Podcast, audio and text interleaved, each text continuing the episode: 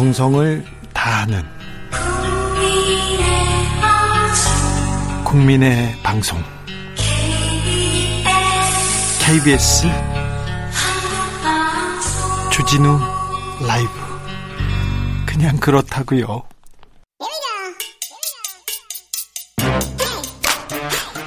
뉴스를 향한 진지한 고민 기자들의 수다. 라이브 기자실을 찾은 오늘의 기자는 KBS 김준범 기자입니다. 어서 오세요. 네, 안녕하세요. 네.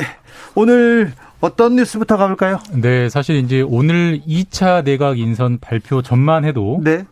이 부분이 이분이 가장 깜짝 인사였는데 네. 오늘 이제 법무부 장관 한동훈한테 다가냈어요. 깜짝에서 한참 뒤로 밀리게 됐지만 네. 어쨌든 중요한 부처입니다. 국토교통부 장관 후보자로 원희룡 네. 이제 전 제주지사가 지명이 됐는데 사실 뭐 학계 출신이 될 것이다, 국토부 관료 출신이 될 것이다 이런 전망이 많았는데 정치인 출신이 더군다나 네. 국토위에서도 한 번도 일해보지 않은 의원 출신이 지명이 돼서 깜짝 인사였고 그래서 어떤 정책을 펼칠 것이냐. 저도 그게 궁금해서 전망들이 많습니다. 저도 그게 궁금해서 김은지 기자한테 예. 아, 원희룡 그 원희룡 후보자가 아, 제주 지사 시절에 어떤 네. 부동산 정책을 쳤는지 했는지 그것 좀 알아봐 달라고 했는데 김준범 기자가 이미 취재해 가지고 오늘 오셨습니다. 자 원희룡 지사는 어떤 정책을 폈어요? 이제 이 지명의 뭐 정치적인 부분은 따로 김은지 기자가 정리해 주실 거고 네. 사실 이제 원 전 지사 같은 경우는 제주 지사 시절에 제주형 smart city를 추진한 성과가 있기 때문에 네. 능력이 있어서 임명 후보자로 지명을 했다라는 게 이제 윤 당선인의 그렇죠 설명이었어요. 설명인데 네. 사실 뭐 제주형 smart city라는 게 뭐 설령 성공했다 하더라도 아직 성, 성공이냐 실패냐에 대한 판단도 논란이 있습니다만은 그게 뭐 부동산 전문성 얼마나 드러내느냐는 좀 분명히 논란이 있고요. 사실 이번에 그 당, 그 당선인이 인선 발표하면서 제일 내세운 게 능력주의잖아요. 네. 예를 들어서 기재부 장관 후보자로 지명된 추경호 전 의원 같은 경우는 기재부에서 잔뼈가 굵은 관료이기 때문에 네. 아그 계통을 잘하는 사람을 추리려나 보다 그런 능력주의나 보다라고 이제 해석을 하면 원희룡 전 지사랑은 좀 안 맞아요. 이분은 국토부에서 근무한 적도 없고 국토위에서 의원실에 활동한 적도 없고 그래서 무슨 능력을 말하는 것인가 예. 굳이 해석하자면 사실 이제 부동산 문제 특히 집값 문제라는 거는 매우 복잡한 이해관계가 깔려 있죠. 기본적으로 경제적인 논리도 중요하지만 그 이해관계를 뚫고 갈 수 있는 정치력 정부적 능력, 특히 이제 앞으로 거대 야당이 될 민주당과 법안을 협상해서 조금씩 바꿔나갈 정무적인 능력이 중요하기 때문에 그런 정무적인 돌파 능력을 높이 사서 국토부 장관으로 지명한 게 아닌가라고 좀 굳이 해석해 본다면 그렇게 할 수 있을 것 같습니다. 원희룡 표 부동산 정책은 어떤 모습일까요? 사실 이제 부동산 정책은 크게 쪼개면 세 덩어리입니다. 네. 일단 네. 종부세 같은 세금 문제, 예. 이거는 뭐 기획재정부에서 하는 거고요. 그다음에 LTV, DSR 같은 대출 문제. 그건 금융위원회. 금융위가 하는 거고. 예. 부동산 국토부가 하는 부동산인 건 결국 공급이거든요. 네. 그러니까 공급을 늘린다. 그리고 뭐 청약제도를 어떻게 바꾼다. 청년들에게 유리하게 바꾼다. 이런 뭐 청약제도, 공급제도의 정도의 문제인데 그 부분에 대해서 원전 장관, 원 장관 후보자가 이제 색깔을 낼 텐데요. 스케줄상 가장 임박해 있는 건 임대차 3법입니다. 네. 7월이면 이게 당장 이제 현안으로 올라올 거기 때문에 전월세 상한제, 전월세 신고제, 그다음에 2 플러스 2라고 하는 계약갱신 청구권을 국민의힘은 폐기하겠다고 처음에 공약을 했어요. 근데 인수위 검토 단계에서는 폐기는 조금 어렵고 수정하겠다라고 했는데 수정의 형태도 법안을 바꾸는 수정의 형태면 반드시 민주당과 협상을 해야 됩니다. 왜냐하면 민주당이 다수당이 있기 때문에 아니면 법안을 바꾸지 않고 시행령만 약간 손보는 아주 미세한 수정이라면 이제 국회와 협상 없이 진행을 할 수 있겠지만 아이고 그것도 어려울 것 같습니다. 어려운 네, 문제네요, 어려워. 네, 매우 어려운 문제입니다. 그렇게 되기 때문에 국회 문턱을 넘지 않으면 네. 사실 그 부동산 특히 집값 문제에서 국민의힘이 다 공약했던 거는 거의 8할은 아무것도 진행되지 않거든요. 그래서 결국 그런 실타래가 얽혀 있는 정무적인 문제를 풀어내는 게 얼마나 풀어낼 수 있느냐가 원 후보자의 어떤 부동산 정책 책임자로 지명된 첫 번째 어떤 가늠자가 될 것 같습니다. 원 후보자 근데 지명 이후에 굉장히 조용하죠. 안 보여요. 나름 뭐 보니까 활동들은 많이 하고 계신데 뉴스가 줄어든 이유가 발언이 무척이나 신중해졌습니다. 그래요. 그러니까 후보자로 지명되기 전에는 아주 센 얘기를 했었는데 후보자로 지명되자마자 첫 일성이 가격을 자극하지 않도록 안정적이고 신중하게 하겠다. 예. 그러니까 지금 시장에 국민의힘 정부가 들어서기만 하면 네. 규제를 풀어줄 테니 재개발 재건축 지금 덜, 덜썩거려요. 집값 이 예, 올라가고 있어요. 지금까지 억눌렸던 모든 게 잘 될 거야라는 기대가 있지만 그 기대는 잘못된 기대다. 우리는 그렇게 하지 않겠다라고 지금 약간 찬물을 끼얹는 그러니까 그런 기대 심리에 대해서는 찬물을 끼얹는 발언들을 하고 있어서 네. 조금 신중한 태도고요. 예. 가장 이제 대표적으로 성과를 가를 대목은 결국 공급입니다. 국민의힘이 야당 시절에 문재인 정부의 공급 정책이 완전히 실패했다라고 계속 지목을 했기 때문에 공급을 늘려야 되는데 공급은 크게 두 개죠. 신도시, 서울 바깥에 왕창 짓는 거. 그건 이미 현 정부가 신도시를 지정해 놨기 때문에 짓기만 하면 되는 문제지만 도심에 짓는 문제는 결국 재개발, 재건축, 헌집을 새 집으로 바꾸는 게 핵심인데 재개발, 재건축은 뭐 주진우 기자님 잘 아시겠지만 손대는 순간 가격 폭등입니다. 뛰죠. 가격을 올리지 않고 재개발, 재건축을 순조롭게 해서 헌집을 새 집으로 바꾸는 걸 해낼 수 있을 것이냐. 네. 지금 해낼 수 있다라고 지금 이제 본인들은 공약을 해놨기 때문에 재개발 재건축을 손대면요 거기만 뛰는 게 아니에요 그 주변도 다 덩달아 같이 뛰거든요. 어쨌든 그걸 하겠다는 겁니다. 하겠다고 공언을 했기 때문에 어떻게 정교한 정책으로 해내느냐가 참 지켜볼 대목이고 그게 부동산 부동산 정책 책임자로서의 원희룡의 성패를 가를 핵심적인 키포인트죠. 원희룡 표 부동산 어떻게 정책을 펴는지 아, 지켜보겠습니다. 청문회 통과하는지도 좀 지켜볼게요. 네. 다음 뉴스로 가볼까요? 다음 뉴스는 이것 좀 재밌는 뉴스인데요. 이제 공정거래위원회가 예. 제재, 기업들 항상 뭐 담합하거나 불공정 거래하면 제재를 하잖아요. 공정위는 기업 검찰입니다. 맞습니다. 열심히 뛰어가지고 대기업 공정 거래 이 해치는 집단 뭐, 뭐 제재해야죠. 말 그대로 불공정 행위를 하면 제재하는 곳이 공정위기 때문에 예. 이번에 제재를 또 했는데 제재의 대상이 기업이 아니라 네. 노조입니다. 노조요? 예, 민주노총에 대해서 제재를 했는데 무슨 일 때문에 그럽니까? 일단 노조를 제재했다는 게 처음 있는 일이거든요. 그러니까요. 공정위에서 뭐, 노조? 뭐 삼성을 제재했다, SK를 제재했다는 흔한 일이지만 네. 무슨 일이 있었냐면 지금 이제 우리가 건설 현장에 건설 노조가 항상 갈등이 많아요. 그래서 여기 그 사실 심각합니다.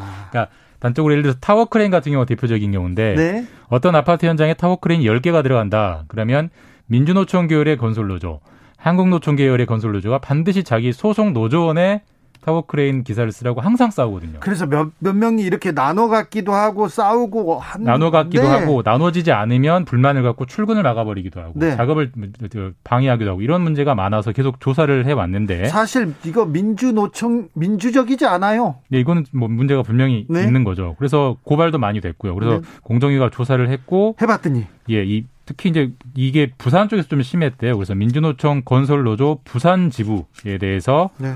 불공정 행위로 제재를 내렸고 과징금을 부과했고 검찰에 고발하겠다라는 예고서를 그러니까 심사 보고서라고 하는데 심사 보고서를 민주노총으로 보내서 공정위가 노조를 제재한 첫 사례가 나왔습니다. 건설 현장에서 노조가 행포, 행포 부린다 이런 논란은 그동안 굉장히 많았어요. 끊이지 않았는데 네. 이 부분을 공정위가 칼을 들었다. 아, 네. 그러니까 잘못된 부분에서 칼을 댄 거는 맞는 거죠. 근데 네? 중요한 건 이게 법리적으로 좀 약간 논란이 있는데 아까도 말씀드렸지만 공정위는 분명히 법에 사업자가 그러니까 기업이 불공정 행위를 했을 때 처벌할 수 있도록 돼 있거든요. 네. 근데 노조가 사업자냐? 네. 근데 공정위는 사업자라고 본 겁니다. 왜 사업자로 봤냐면 이 건설 노조라는 것을 잘 뜯어보면 순수한 근로자들로 구성된 노조원이라기보다는 그 건설 면허를 가진 사업자들이 노조 노조, 노동자라는 자격으로 모인 일종의 이익 단체다. 결국 네. 광의의 사업자 단체이기 때문에 공정위도 제재를 할 수 있다라는 의견을 갖고 있는데 민주노총은 말도 안 되는 소리라고 반발하고 있고요. 네. 이 부분이 결국 법원 가서 이런 제재가 가능하냐 안 가느냐를 가릴 것으로 보입니다. 검찰이든 경찰이든 민주적이지 않은 이런 노조의 행태에 대해서는 또 뭐 맞습니다. 수사해야죠. 네. 잘못했으면 이건 뭐, 뭐 처벌해야죠. 네. 저는 민노총 조직원이었습니다. 과거에. 그럼에도 불구하고 민노총이 잘못한 거에 대해서는 네. 수사해야 된다고 생각합니다. 조직원이시건 아니시건 잘못된 네. 건 지적해야죠. 그럼요. 네. 처리해야죠. 검찰 뭐 하고 있습니까? 경찰 뭐 하고 있습니까? 민노총이 잘못하고 있으면 잘못한 거 수사를 해서 밝히면 될 일입니다. 공정위가 민노총을 어 이건 좀 쇼킹한 뉴스였습니다. 아, 국제적으로 예. 국제적으로 경기가 안 좋은가 봐요. 그래서 구, 구, 부도난 국가가 있어요. 예, 스리랑카. 네. 스리랑카 뭐 우리가 우리한테 뭐 익숙한 나라는 아닙니다만은 네. 스리랑카가 디폴트 선언 그러니까 우리가 빈 우리 스리랑카 정부가 진 많은 빚 국채 빚을 못 갚아 우리 못 갚겠다. 예. 뭐 속된 말로 배째라 이렇게 선언을 왜 이렇게 어려워졌어요? 거고요. 사실 이제 스리랑카가 관광업으로 주로 먹고 사는 나라예요. 근데 네. 뭐 우리가 코로나 3년 동안 뭐 비행기가 못 떴기 때문에 네. 관광업, 여행업은 사실 완전히 죽을 쓰지 않았습니까? 네. 실제로 그 코로나 기간 동안에 그 스리랑카의 관광업 성적표를 보면 실직자만 20만 명이 나왔고 이 스리랑카 경제에서 관광업이 차지하는 비중이 GDP의 10%를 차지하는데 거의 완전히 마비된 상태가 돼버렸어요. 민생 경제가 바탄 났더라고요. 지금 코로 저 스리랑카가 지고 있는 정부가 지고 있는 빚이 한 62조 원 정도 되는데 스리랑카가 지금 가지고 있는 외환 보유고를 탈탈 털어보면 2조 원이 있답니다. 네. 그러니까 가지고 있는 돈은 2조 원인데 빚이 62조 원이니까 감당이 안 되잖아요. 그래서 디폴트를 선언을 했고 사실 우리 영화 영화 그 국가 부도의 날 네. 그리고 우리 이제는 IMF 외환위기 때 겪었던 여러 가지 풍경들을 담고 있는 그거가 지금 정확하게 스리랑카에서 일어나고 있는 상황이고 스리랑카가 곧 그때 우리나라가 그랬듯이 IMF에 구제 금융을 신청할 겁니다. 우리 네. 돈이 없으니까 좀 달러를 빌려달라. 그래서 빌려오면 빚을 차근차근 갚아 나가겠지만 지금 당장은 돈이 없으니까 우리 어쩔 수 없다. 디폴트 이렇게 선언한 상태입니다. 스리랑카 말고 이게 또 도미노처럼 다른 나라에도 이렇게 퍼지면 안 되는데 아 경제가 파탄 나고 있다는 그런 뉴스인데 좀 마음이 아프네요. 네. 아, 우리 경제 선생님이었습니다. 김준범 기자는 오늘이 어, 아쉽지만 마지막 마지막 시간이었어요. 고정 예. 코너가 마지막이지 우리가 또 김준범 기자를 안 만난다는 건 아닙니다. 맞습니다. 맞습니다. 김준범 기자 어디로 가시는 거예요? 저 사회부로 가게 돼서 시경 캡 하신다면서요? 예, 뭐 네. 청취자분들이 그 용어를 아시는지 네. 모르겠지만 경찰팀 선임 기자로 이제 경찰팀 선임 기자입니다. 사건 예. 사고 담당하는 최고 높은 예. 기자입니다. 조금 전에 그 한, 한 교수님 말씀해 주신 뭐 한동훈 검사 관련 그런 그런 걸 다루는 부서로 가게 돼서 네. 그런 류의 뉴스를 다루게 돼서 당분간은 경제 뉴스는 못하게 될 것 같습니다. 그러면 그 이제 사회 뉴스로 또, 또 뵙기를 기대하겠습니다. 네, 불러주시면 언제든지 나오겠습니다. 감사합니다. 감사합니다. 네, 그동안 고마웠습니다. 잘 배웠습니다. 아이고 아쉬워라. 네, 그동안 감사했습니다. 교통정보센터 다녀오겠습니다. 정현정 씨.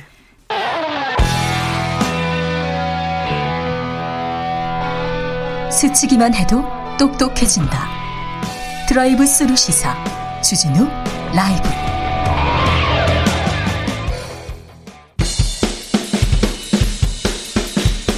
틱탁 틱탁 틱탁 현란한 입담의 환상 드리블 오늘 이 뉴스를 주목하라 이슈 티키타카 머리끝부터 발끝까지 핫이슈 더 뜨겁게 이야기 나눠봅니다. 청코너 최진봉 성공회대 교수. 네 안녕하십니까 최진봉입니다. 홍코너 김병민 전 국민의힘 선대위 대변인 어서 오세요. 네 반갑습니다. 오늘 2차 내각 인선안이 있었습니다. 김병민은 없었어요. 한동훈이 있었습니다. 아 네. 김병민이 부, 불릴 줄 알았는데 김병민은 그러면 청와대로 갑니까? 네. 아, 청와대 아니지 용산으로 가십니까? 아 인사에 대해서 전혀 뭐 얘기 들어본 바가 없기 때문에 오늘 인선이 나왔던 분들 보니까 면면이 참 네. 평가가 좋은 것 같더라고요. 평가가 좋다고요? 자 이번 인선의 네. 특징이 뭡니까? 이번 인선의 특징은 결국 실력 중심으로 국민 눈높이에 맞춰서 국민께 가장 보탬이 되는 공직 후보자를 발탁했다. 아이, 윤석열 당선인하고 친한 또 실력이에요. 알았어요. 그거 말고. 아니, 친한 거 말고 네. 보면 저는 눈에 띄었던 인물 중에 하나가 국민의힘 이영 의원, 음. 비례대표 여성 의원인데요. 네. 어, 중소벤처기업부 장관 후보자로 네네. 예정이 됐는데 여성 벤처 기업인으로 본인의 양력과 경력이 훌륭한 사람이고요. 윤석열 당선이랑 인연이 전혀 없습니다. 예, 선거 본선이 되고 나서 합류했던 어, 인사인데 여성이고 또 젊은 어, 나이대에 나름대로 역할을 할 수 있기 때문에 실력 중심으로 인선했던 대표적인 케이스다 이렇게 생각합니다. 차지명 교수님?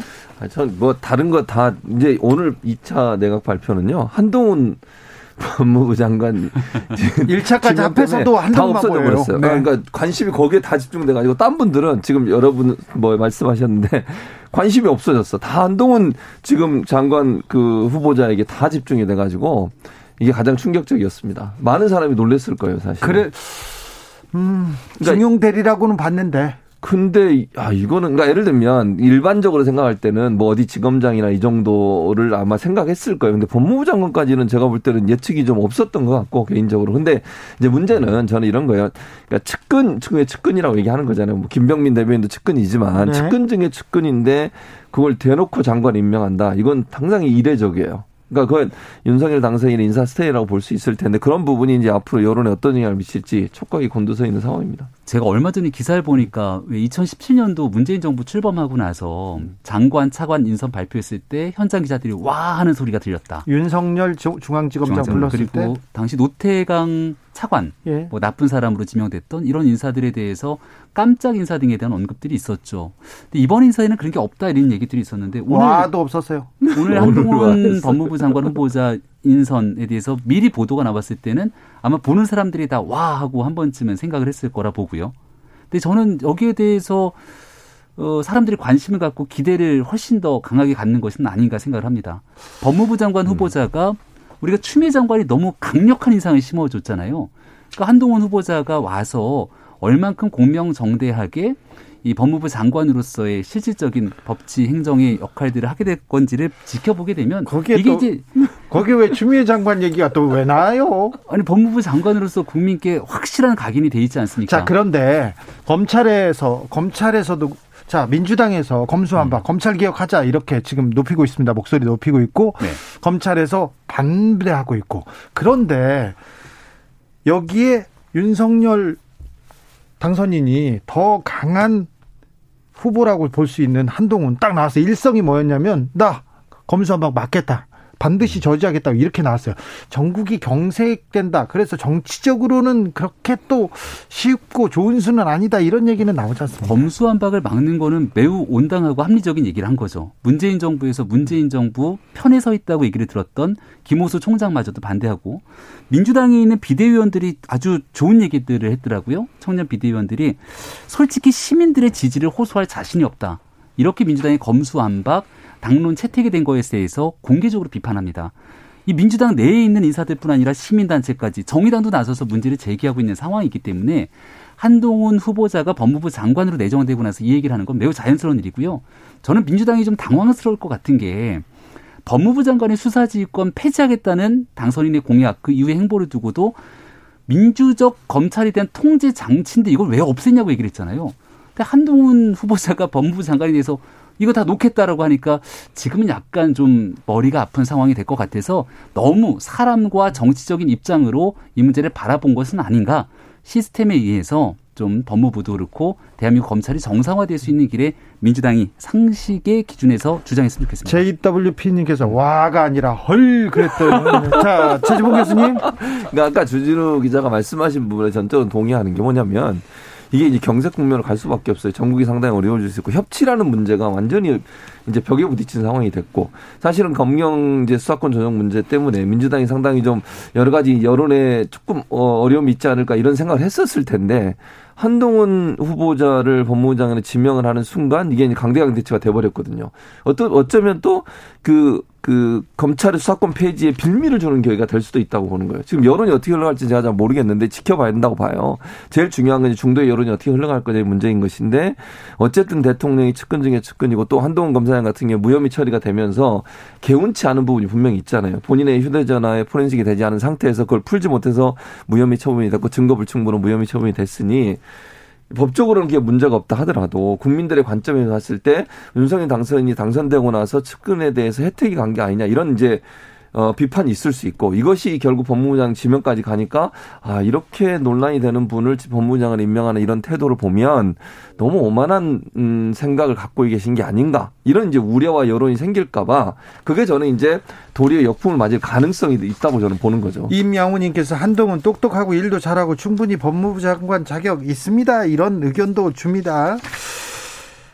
아. 한동훈을 부르자마자 이슈가 음. 다 글로 갔어요. 네. 네. 그래서 이게 보통 청문회가 되면 어, 보통 국무총리 후보자에 대한 청문회에 확 관심이 가게 되는데 관심이 있었어요. 한덕수 후보자에 대한 청문회는 한덕수 후보자에 대한 여론이 좋잖아요. 여론조사를 해보니까 나쁘지가 않습니다.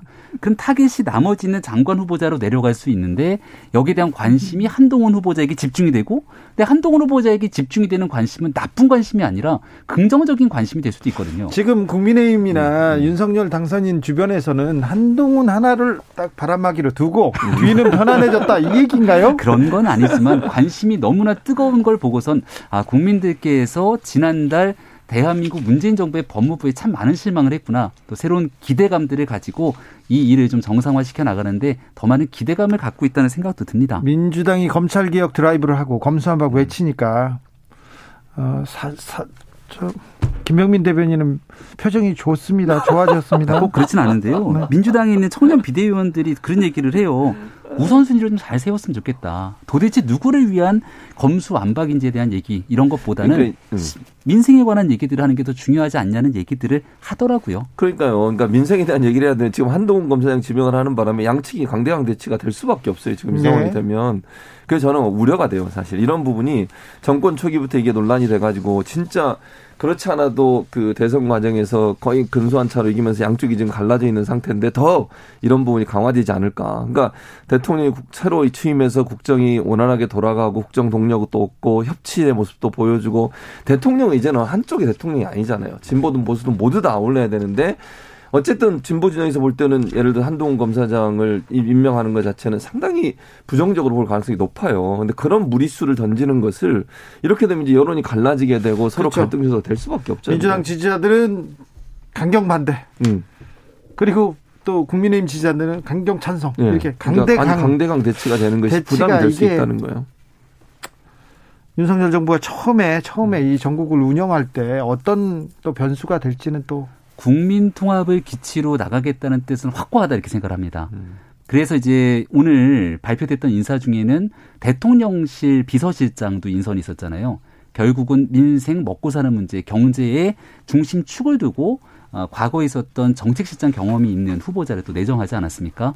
그런 측면에서 봤을 때 국민들과 함께하기엔 통합의 기준은 확실한데 아니 국민 통합을 얘기하면서 음. 인선을 할 때는 통합 이런 건 없고 안배 이런 것도 없고 어, 배려 이런 것도 없고 그냥 내 사람 이런 얘기를 하는 거 아닙니까? 그 내 사람이라고 칭하기에는 네. 여러 가지 평가의 잣대들이 저는 좀 다를 거라고 생각합니다. 그렇습니다. 알겠습니다. 네. 그러면 통합해서 이 얘기로 좀 넘어가 볼게요.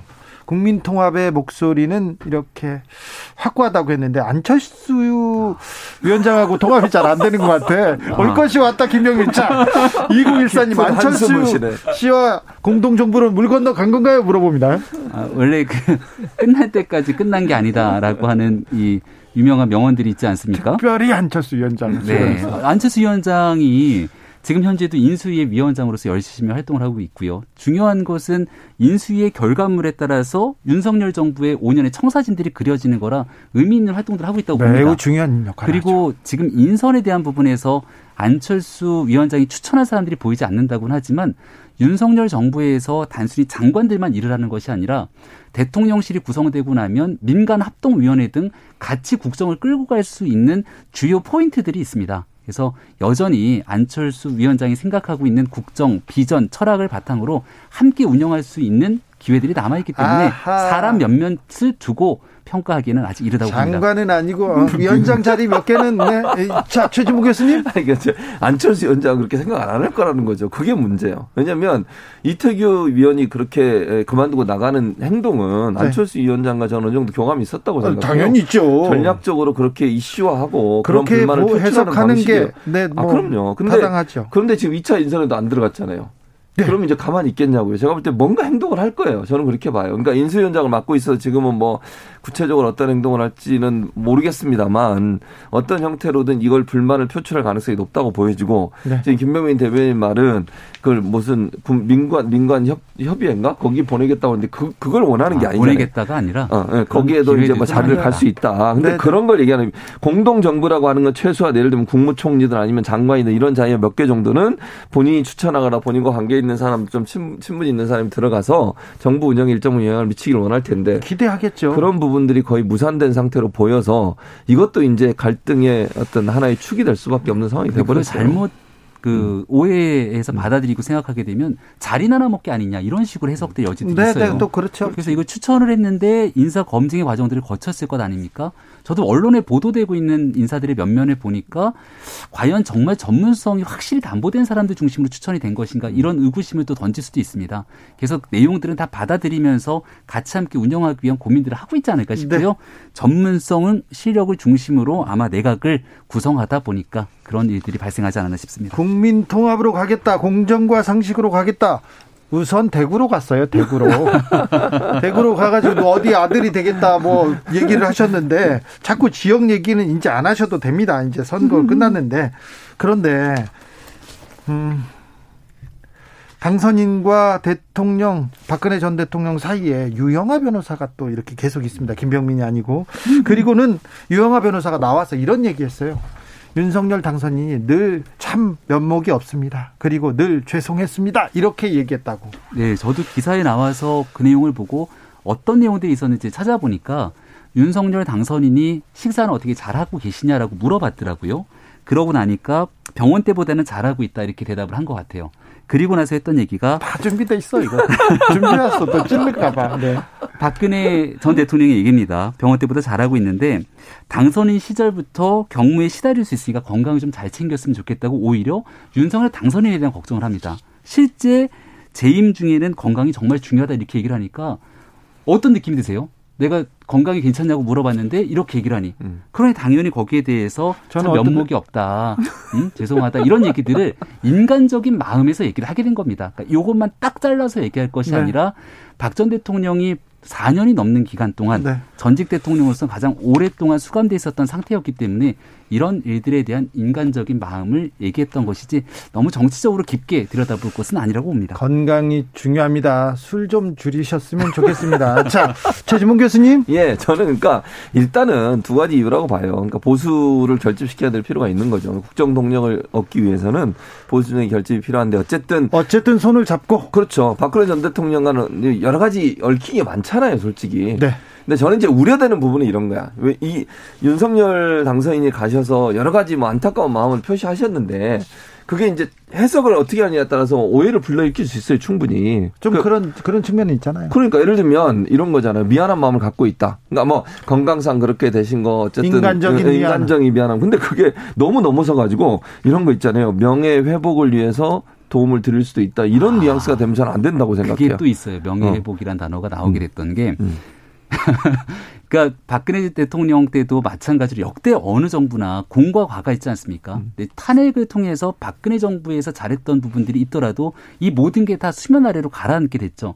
박근혜 정부에서도 과거 정부 못지않게 잘했던 일들이 있다면 여기에 대한 공정한 평가를 받을 수 음. 있도록 해야 된다는 당선인의 아, 김병민 당선인 옆에서 윤석열 해석이 이렇게 해가지고 옆에서 막 돌리고 있어야 돼요. 근데 저는 뭐라 그런, 별 문제가 그러니까, 없는 발언이라고 그러니까 생각합니다. 그러니까 문제는 네. 뭐냐면 국민들이 받아들일 때는 탄핵에 대해서 그럼 부정하는 거냐 이런 논란이 있을 수 있고 그러니까 그건 저는 굳이 안 해도 될 말이라는 생각이 들어요. 그러니까 건강 얘기만 하고 왔으면 그게 또 뭐 그게 그래도 뭐 불만 있는 분들은 있을 수 있지만 그런 명예회복 얘기를 해버리면 그럼 지금까지 본인이 수사했던 수사가 잘못됐다고 얘기하는 건가? 이제 정치적 이유 때문에 본인의 어떤 행동 자체를 부인하는 게 아닌가 이런 논란이 불러일으킬 아, 수 있으니 그런 얘기는 아예 할 필요가 없다는 거지 제 말은. 국정농단을 했지 않습니까? 어. 탄핵을 당했는데 그러면 음. 촛불을 드는 시민은요, 그리고 국민들은요, 검사들은요, 판사들은요. 그래서 그런 의혹도 받을 수 있는데 또 김병민이 저렇게 해석합니다. 그래서 네. 국민 통합이 중요하다라는 네. 얘기들을 그 통합을 한동훈 검사냐고 왜 진역을 하는 거예요. 네. 0013님께서 박 전 대통령은 사면을 받은 것이지 무죄 판결 받은 걸로 착각하면 안 됩니다. 그러면 그리고 국민과 역사 음, 앞에 음. 일단 사과하고 반성하는 모습을 보였으면 합니다. 정치인들이 음. 잘못한 사람들이면요.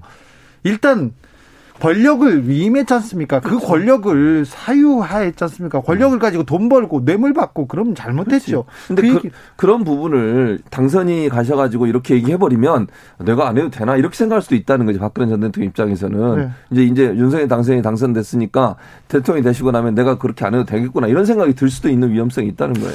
아무튼 청년들도 여성들도 그리고 다른 지역들도 좀 보살펴 봐 주시겠죠 인수 어, 당선인께서 당선인의 가장 관심사는 선거 전에도 청년이었다고 생각하고 앞으로도 그럴 거라고 생각합니다. 근데 청년 이제 왜왜안 써요? 아, 이게 보세요. 우리가 문재인 정부 때 26 청년을 청년 비서관으로 발탁을 해서 한번 사회적 이슈가 된 적이 있는데 그리고 나서 한 1년 가까운 세월 동안 현 정부의 청년 비서관을 통한 청년 정책이 어떻게 승화되고 발전했는지 잘 기억이 나지 않을 겁니다.